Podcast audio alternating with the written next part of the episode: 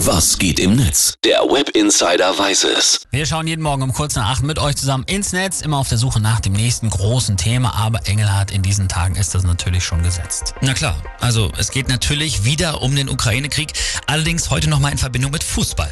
Wenn man überlegt, dass heute vor einer Woche erst der Krieg begonnen hat, ist es schon wieder eine Menge passiert. Total. Deutsche Trainer haben ihre russischen Vereine verlassen.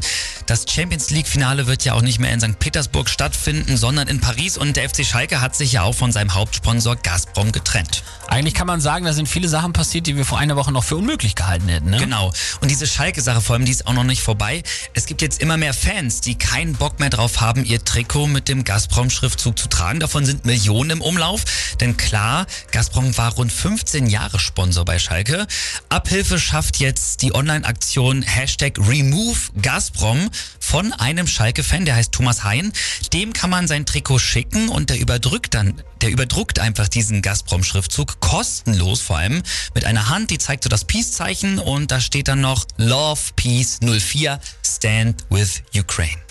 Sehr coole Aktion, Total. ey. Da wachsen Menschen wirklich über sich hinaus. Ja, vor allem, dass der das kostenlos macht. Ne? Heftig. Ähm, so, dann machen wir weiter mit Meldungen, die mit Fußball in Verbindung stehen. Die User beklatschen die Entscheidung des BVB, Altkanzler Gerhard Schröder seine Ehrenmitgliedschaft zu entziehen. Und es wird heftig diskutiert über die Entscheidung des russischen Milliardärs Roman Abramowitsch. Der verkauft ja seinen englischen Fußballclub FC Chelsea und will den Nettogewinn für ukrainische Flüchtlinge spenden. Also man merkt, seitdem auch die Schweiz den Geldhahn zugedreht hat, ist da sicherlich so einigen russischen Oligarchen der goldene Löffel aus dem Mund gefallen.